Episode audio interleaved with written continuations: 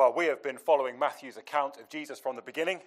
Um, and now, as we come towards the end, Matthew really slows down. We've, we've been kind of in slow motion for the last few weeks, trying to keep pace with Matthew as he's told us about Jesus' arrest and his trials.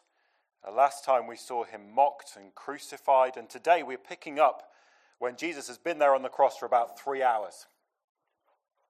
So, what do we make of it? Um, scientists have been doing something interesting. Bear with me. Super. Scientists have still been doing it. They've been building a super camera, apparently. Um, a, a camera in order to take the highest resolution single shot photo. Um, 3,200 megapixels is this photo. Um, it means that you could take the photo, a photo of a golf ball 15 miles away and see it. Obviously, not 15 miles across that way because you wouldn't see that far. You'd have to go up, I guess, to do that. Um, but that, that, that's what they do. So these, these scientists, they built um, this camera. They wanted to take some test photos. So what subject did they use for their test photos with this great big camera? Broccoli. That's what they did. Now, they use their super camera to take pictures of vegetables like any old Instagram user. Um, but the thing is, the higher the resolution the picture, the more detail you get. This passage we had before is, is a high resolution passage. Uh, the subject that it is displayed to us is the, is the highest resolution image in all the world of this subject. And the subject in this picture shows most clearly in all creation what love is. But having a high resolution picture um, is fine, it can be as clear as day, um, but it doesn't mean that it is seen. So, as we work our way through this passage, the question we need to be asking is what do I see? Because it's the seeing that will make all of the difference. So, come with me. Come with me to this place called Golgotha. These Roman soldiers tending to the crosses, the crowd milling around. The sun has moved up to its midday high. And then the first thing that we see in this passage is darkness. Verse 45. From noon until three in the afternoon, darkness came over all the land. Darkness right in the middle of the day. It's not a natural thing. There, there is something that is happening in this darkness, and we must look into it for a moment. Now, what darkness does is it hides things. There is a happening here that is hidden from us. And perhaps there's a sense in which we ought to thank God for that hiddenness, because what we do know of this darkness is, is quite hard for us to cope with. And Matthew's already told us about darkness. Uh, uh, right towards the beginning, when Jesus first burst onto the scene in Matthew chapter 4, he tells us the significance of Jesus coming using words from the Old Testament prophet Isaiah. And he quotes the prophet who said, The people living in darkness have seen a great light. On those living in the land of the shadow of death, a light has dawned. The prophet Isaiah had told how people had spurned their maker, they'd rejected the God who, who made them, they'd refused his ways, they'd refused his word, they'd ruined his world. And the result is that God's anger is against them. God's righteous anger, Isaiah said, has been kindled and it is not turned away. And so, just before the words that Matthew quotes, Isaiah says the future of such people is only distress and darkness and fearful gloom, and they will be thrust into utter darkness. That wasn't just the case for the people of Isaiah's time. Now, that's how Jesus spoke. A number of times, Jesus spoke about those who's, who have sinned against God, how they will be thrown into the outer darkness. Uh, this darkness is what it is to face the anger of God against sin. Jesus describes that, that facing the anger of God like this in Matthew 25. He says it is the eternal fire, prepared for the devil and his angels, eternal punishment. And so I want to tell you about this darkness. Uh, I, I, know for some of us it is perhaps almost unbearable to hear it. Uh, I, I want to tell you about this darkness and I know it's not politically correct. I know that it's, it's one of the first things that people remove when they twist the Bible to suit what their itching ears want to hear. And so often I've seen that it is talk of this darkness that makes people turn their backs on the church. But I want to tell you about this darkness because, as best I can, I want to show you how wonderful a Savior Jesus Christ is. This darkness is judgment. It is the anger of the holy God against sin, the settled, awful pouring out of God's wrath. And it is what every one of us deserves. The Bible says we have all sinned, and our sin must meet the judgment of God, and the verdict will be guilty, and the punishment, the sentence, will be eternal torment in the place of hell. Now, this darkness is the shadow of death, the swallowing up of life into undying death. Uh, a dying in this life is not the worst thing that can happen to a person. Now, dying is not the end, dying is the door, and after death comes judgment. And so from noon until three in the afternoon, darkness came over all the land. It's not natural, it is the storm of God's anger against sin.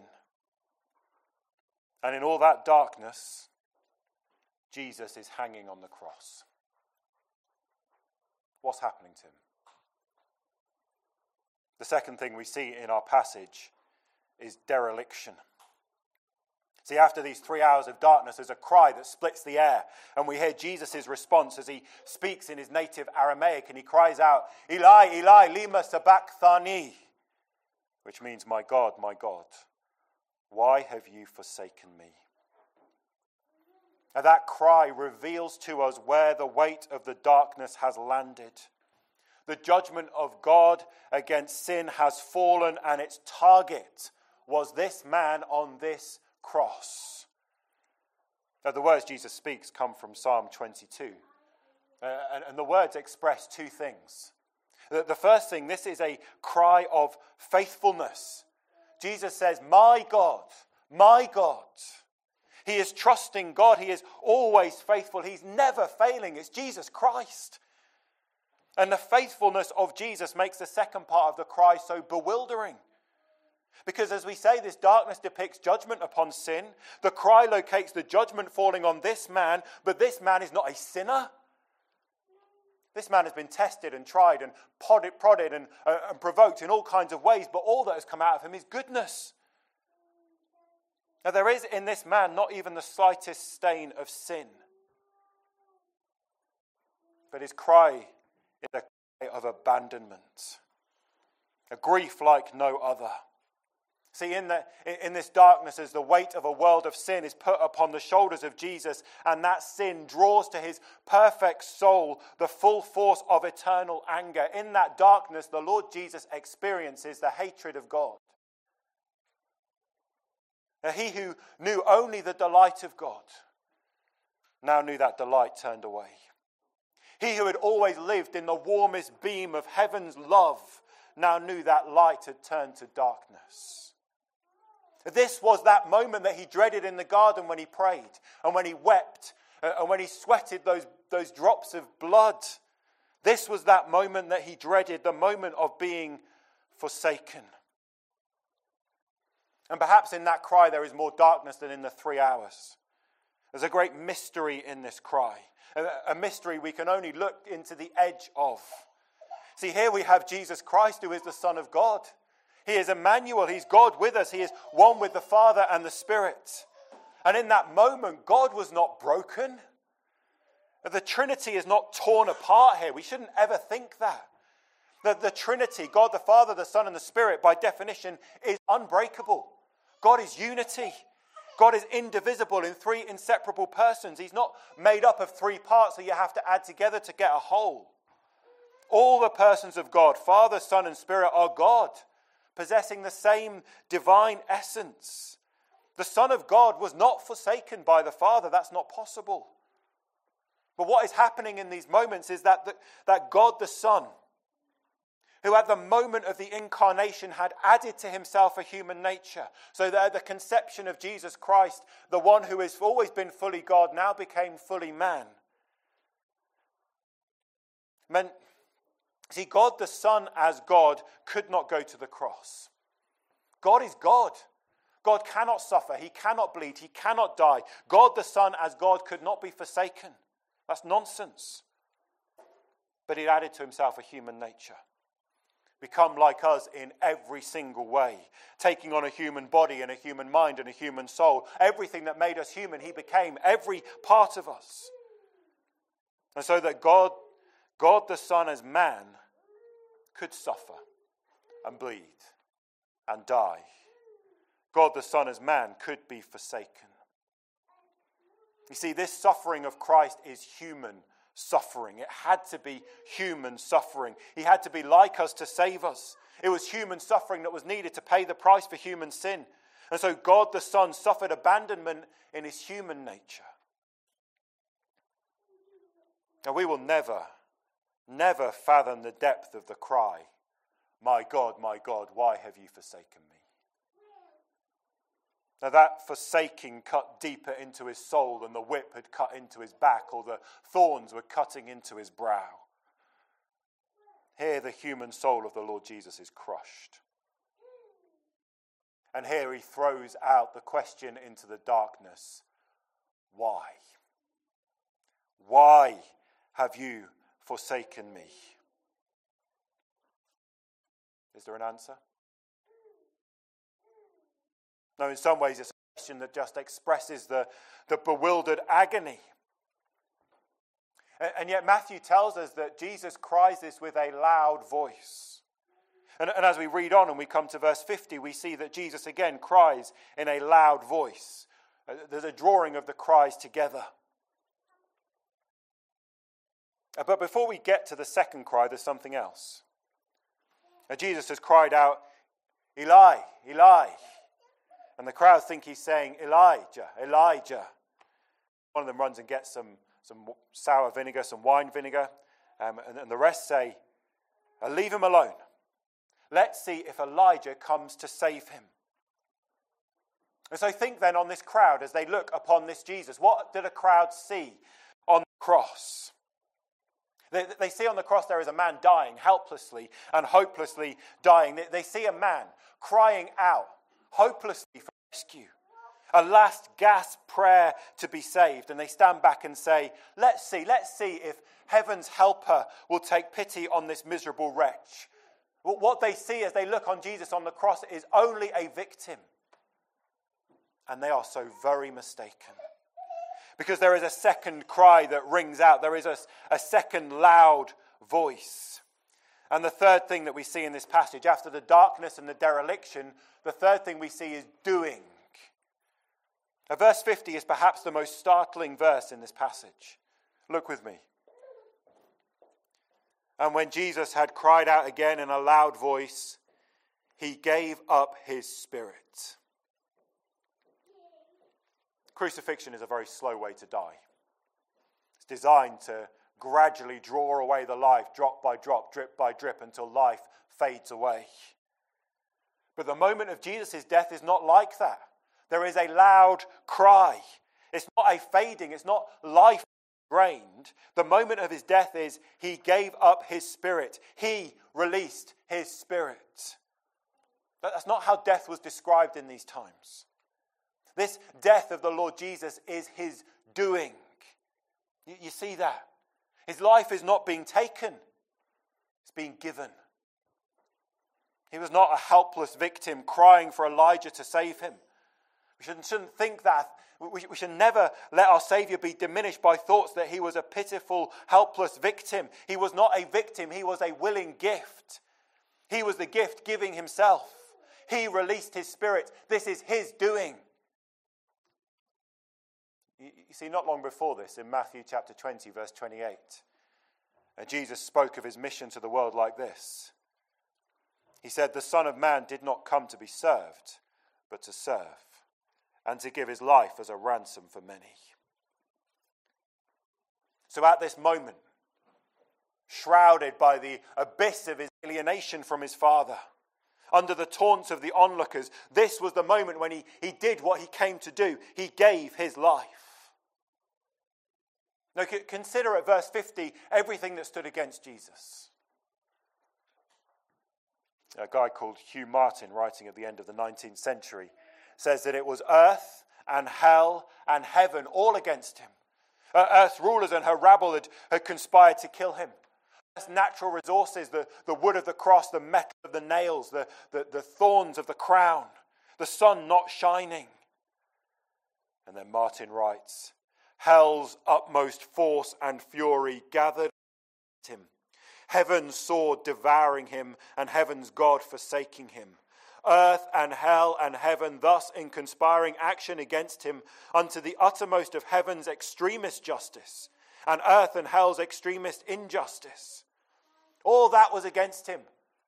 And yet he was not overcome. He did not yield. He would not die until he gave himself into death. All of it was his doing. This is what he did. And Martin writes, his dying was his grandest doing.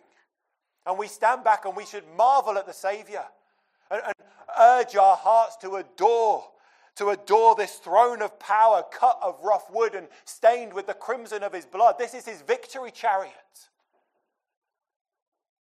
Why have you forsaken me? What's the reason? Well, here's the reason. He gave his life as a ransom for many. And Matthew's careful to show us the immediate effects of the gift. Do you see that? If you look at verses 51 to 53, the immediate result of this gift. Uh, in, in these verses, the same word is used for the tearing of the curtain and the splitting of the rocks. That there is a, a double smashing that results of Jesus' death. What, what, what happens? Well, you know when you put a key into a lock, in fact, the, the, container here that we get our stuff out has two locks and two keys, and I, I, usually get them the wrong way around. But when you've got the right key into the right lock and you apply the pressure, you feel the lock move and you hear the clunk of the bolt as the door swings open. What happens? Verse 51. At that moment, the curtain of the temple was torn in two from top to bottom. The curtain in the temple was a locked door. It separated the holy place from the most holy place. Only one time a year, only one person was allowed to enter. See, this was the, the one location in all the earth that represented the presence of the holy God. God, who is the reason for all existence. God who puts the, the stars into place. God who is the, the fountain of all life and all goodness and all happiness. God who holds everything together. God who is most needed, the God for whom we were made, the God without whom we will only ever be lost and languishing and empty and broken. The one place on earth that represented being with Him is the most holy place, and the curtain says you cannot go there. Why? It's because of our sin. Sin in the presence of holiness is consumed. You can't survive that goodness. So, this curtain represents whole of human history, the whole predicament of humanity. That we are apart from the God without whom we cannot do. Or even worse, it's our sin that puts this God not only apart from us, but against us. That there is no way to God, there is only a fearful expectation of his judgment. We, we, get born on the outside and we carry out all of our lives on the wrong side of the door of life. The door is locked. And then, at this moment of the Jesus' grandest doing, when he gave his life, the key is put into the lock and it's turned and the bolt clunks open. And the curtain in the temple is torn from top to bottom, it is smashed open. Because all of that darkness, the pouring out of God's wrath against sin, all of hell itself was focused on the sin bearer. And he gave himself into it, paying the ransom price. And the result is immediate. The door that has shut us away from God is open. The barrier that put us on the outside is smashed. The punishment that is deserved by our sin is fully answered in the dying of the Christ. And so there is nothing. There is nothing now in all of creation, nothing possible, nothing that we conceive or nothing that is beyond our conception that can hold sinners away from the presence of the Holy God. There is nothing except unbelief. Except unbelief. You see, the Lord Jesus Christ didn't die on the cross to make us feel better about ourselves. He didn't die on the cross to add some kind of minor improvements to our lives. He didn't die to lift our self esteem. Jesus died on the cross to save us from the eternal wrath of God poured out on us in hell. That's why. That's why the light that shines into the darkness went himself into that darkness for us. And when he had done it, he had opened the door up to eternal bliss, up to eternal life in the happiness of God. There is a double smashing here. There is a double smashing. First, the barrier to God is smashed down and opened up the way to life. And the second smashing, it says the rocks split and the tombs broke open. The bodies of the holy people who had died were raised to life. They came out of the tombs after Jesus' resurrection and went into the holy city and appeared to many people. It's bizarre, isn't it? It raises a load of questions that aren't answered for us. But the point, the point is that Jesus had died. And the immediate effect of Jesus' dying is that death loses its grip. Life bursts from the graves. Death that had held its sway since the beginning Every generation held down as slaves to death. And we know it, don't we? We know how death is not an option. Death comes to all. But here, the effect of Jesus' dying is that the power of death is broken. Death cannot hold its victims. Why? 1 Corinthians 15. It says, Death has been swallowed up in victory. Where, O death, is your victory? Where, O death, is your sting? The sting of death is sin, and the power of sin is the law. But thanks be to God, He gives us the victory through our Lord Jesus Christ. In that darkness, everything that our sin deserved was loaded onto Jesus. Everything. Our sin deserves eternal punishment. That was what He suffered. Our sin deserves that we are thrown into death and endure the torment of undying destruction with the door locked and the key thrown away. But Christ went there for us, and He took that for us, and He did it for us. It wasn't done to Him. His dying was His grandest doing. And when it was done, He smashed open the door. Christ's death is the key that goes into the lock of death itself, and it fits perfectly, and the key is turned, and the bolts open wide. The rock split, the grave releases its prey, death is smashed open. This is what Jesus did. This is his grandest doing. And the effect of it is to bring you to unspeakable good. It's to lift you from death to life is to move you from hell to heaven, is to get you from lost to found, from out to in, from now to forever in the imperishable bliss of Almighty God. Why? Why did he do all that?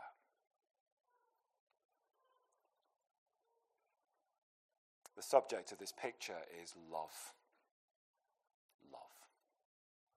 Now, what is love? We, we speak about love in so many ways, so many confused and contradictory ways. We mold our understanding of love to ways that we, we feel and we think, but the Bible says this is love. Not that we love God, but that He loved us and sent His Son as an atoning sacrifice for our sins. Jesus said there is greater love no one has than this, than to lay down one's life for one's friends. This doing is a doing that originated in the love of God. This doing isn't causing God's love. Uh, God doesn't love because Jesus died. This doing comes from the love. It's been created by the love. God loves, and so God came. God, the Father, the Son, and the Spirit in eternity past and determined that this would be how their love would be seen as the Father sends his Son, as the Son comes and dies, and as the Spirit takes what is purchased and applies it to everyone who would believe. It's love. Uh, in that darkness and in that dereliction and in the doing, it is love. In the tearing of the curtain and the smashing of that sin built barrier and the smashing of death's vice grip, life bursting out. It's love's work. It's love's work to bring sinners to the holy God. It's love's work to bring the unworthy and the wretched and the undeserving and the lost and to bring all sorts of people from all kinds of places into all the glory of heaven. It's love's work. There's no love like this love. No love like it. This is the highest resolution image of love in all eternity. And in a hundred thousand years from now, all who trust Jesus in this life will gather round him in that life, and we will not run out of wonder at the scars on his hands and in his side as we worship around the throne of the Lamb who was slain. It's love.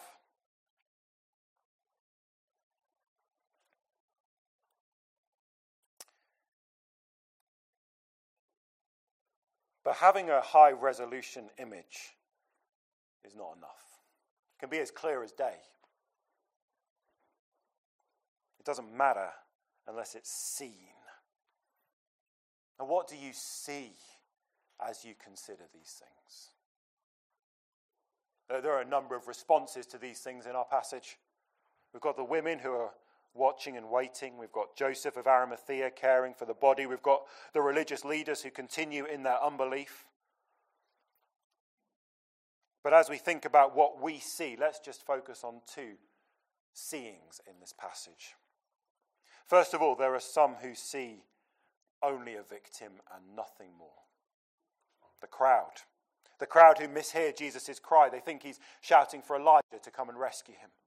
The, the crowd look and they see a victim, only a victim begging to be saved, a victim helplessly caught, as it were, in the hand of fate.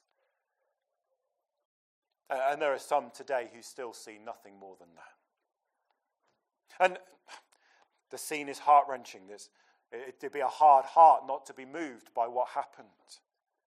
But the crowd misheard Jesus. And maybe we still mishear. Maybe we think it was just a tragedy. Maybe some lessons we can draw, but at the end of the day, we pity the Lord Jesus on the cross, nothing more. And, and if that's how we see things, then I guess Jesus would, well, he would sit on the periphery of our lives. If that's how we see things, we're not going to rush to Jesus in times of trouble. We'll try to sort it out ourselves. If that's how we see things, we're not going to be eager to search the scriptures to know him better. If that's how we see things, our prayers will be, will be superficial and distracted, and the governing passion of our life will not be Jesus Christ. It will not be his name. If that's how we see Jesus, we're not going to make much of him. No, through the 19th and 20th century, the whole kind of liberal movement of theology falls at this point because it says the death of Christ did nothing. And the Bible answers and says, no, his death does everything. You see, there are some who see him as victim, and only as victim, but there are others who see more. They see him as a victor. Look at verse 54. When the centurion and those with him who were guarding Jesus saw the earthquake and all that had happened, they were terrified and exclaimed, Surely he was the Son of God. These professional executioners knew what death was like. Dying was their job, and this was not what dying usually looked like. These are the soldiers who had mocked Jesus, flogged him, made fun of him, and then they executed him. But when they saw what happened and felt the earth shake, and they heard the cry, and they saw him breathe his last, they felt no pity for him. That they saw that this was no victim, and so they were terrified. They were shaken intensely to the core. Why? Surely he was the Son of God. What did they mean by that? Maybe they spoke better than they knew. But, but it was this moment that, that, that turned the religious leaders in their trial as they asked him, Are you the Messiah, the Son of God? And Jesus said, Yes. And they said, It's blasphemy. And they handed him over to death. But these soldiers, they agree with Jesus. He is the Son of God. And Matthew began by telling us about the birth of Jesus. He said, This baby will be called Emmanuel, who'll be called God with us because that's who he is. And when he was baptized, God the Father called from heaven and said, This is my Son whom I love. And when he was transfigured on the mountain, God the Father cried from heaven and said, This is my Son whom I love. And now this beloved Son has done his greatest doing, given his life as a ransom for many. And the soldiers shake in terror because on that cross is the Son of God. They don't see a man to be pitied, they see a God to be worshipped. That's their terror the terror of being in the presence of the Holy God. Is that how you see it? You see this love, this love like no other, this grandest of doing, does it shake you like the soldiers? What do you see? Now, perhaps we're persuaded that it ought to shake us, or to shake our lives to be built on Him. It ought to shake away our slowness to think on Him. It ought to heat up our cold affection. It ought to stir our reluctance to live every moment in obedient worship to such a Savior. Perhaps we are persuaded that this love demands my soul and my life and my all. But then we look at the week that's just gone. And we look at the week that lies ahead. And we're so quickly disappointed by our response. You, know what I mean by that? How we, we ought to be shouting from the rooftops, but we can barely whisper it in the quiet of our own hearts. We ought to be brimming with confidence, but, but we're not. We ought to be rushing to Jesus, but at best, at best, we just dawdle. Well, you know, sometimes when a picture is put in front of us, we need to let our eyes rest a while for it to come into focus. Perhaps that's what we need then, to let this picture, these this marvelous Jesus, this wonderful, wonderful Savior, let your eyes rest a while. Let, let these things come into focus. Seek for your heart, your life to align with these things. Seek for that trembling worship at the throne of the Lamb. That's what we're going to do now as we continue in our service. Uh, Paul is going to lead us as we come to the table, as we come uh, to what our Saviour told us to do, what our Saviour prepared for us to do to help fix our gaze on Him.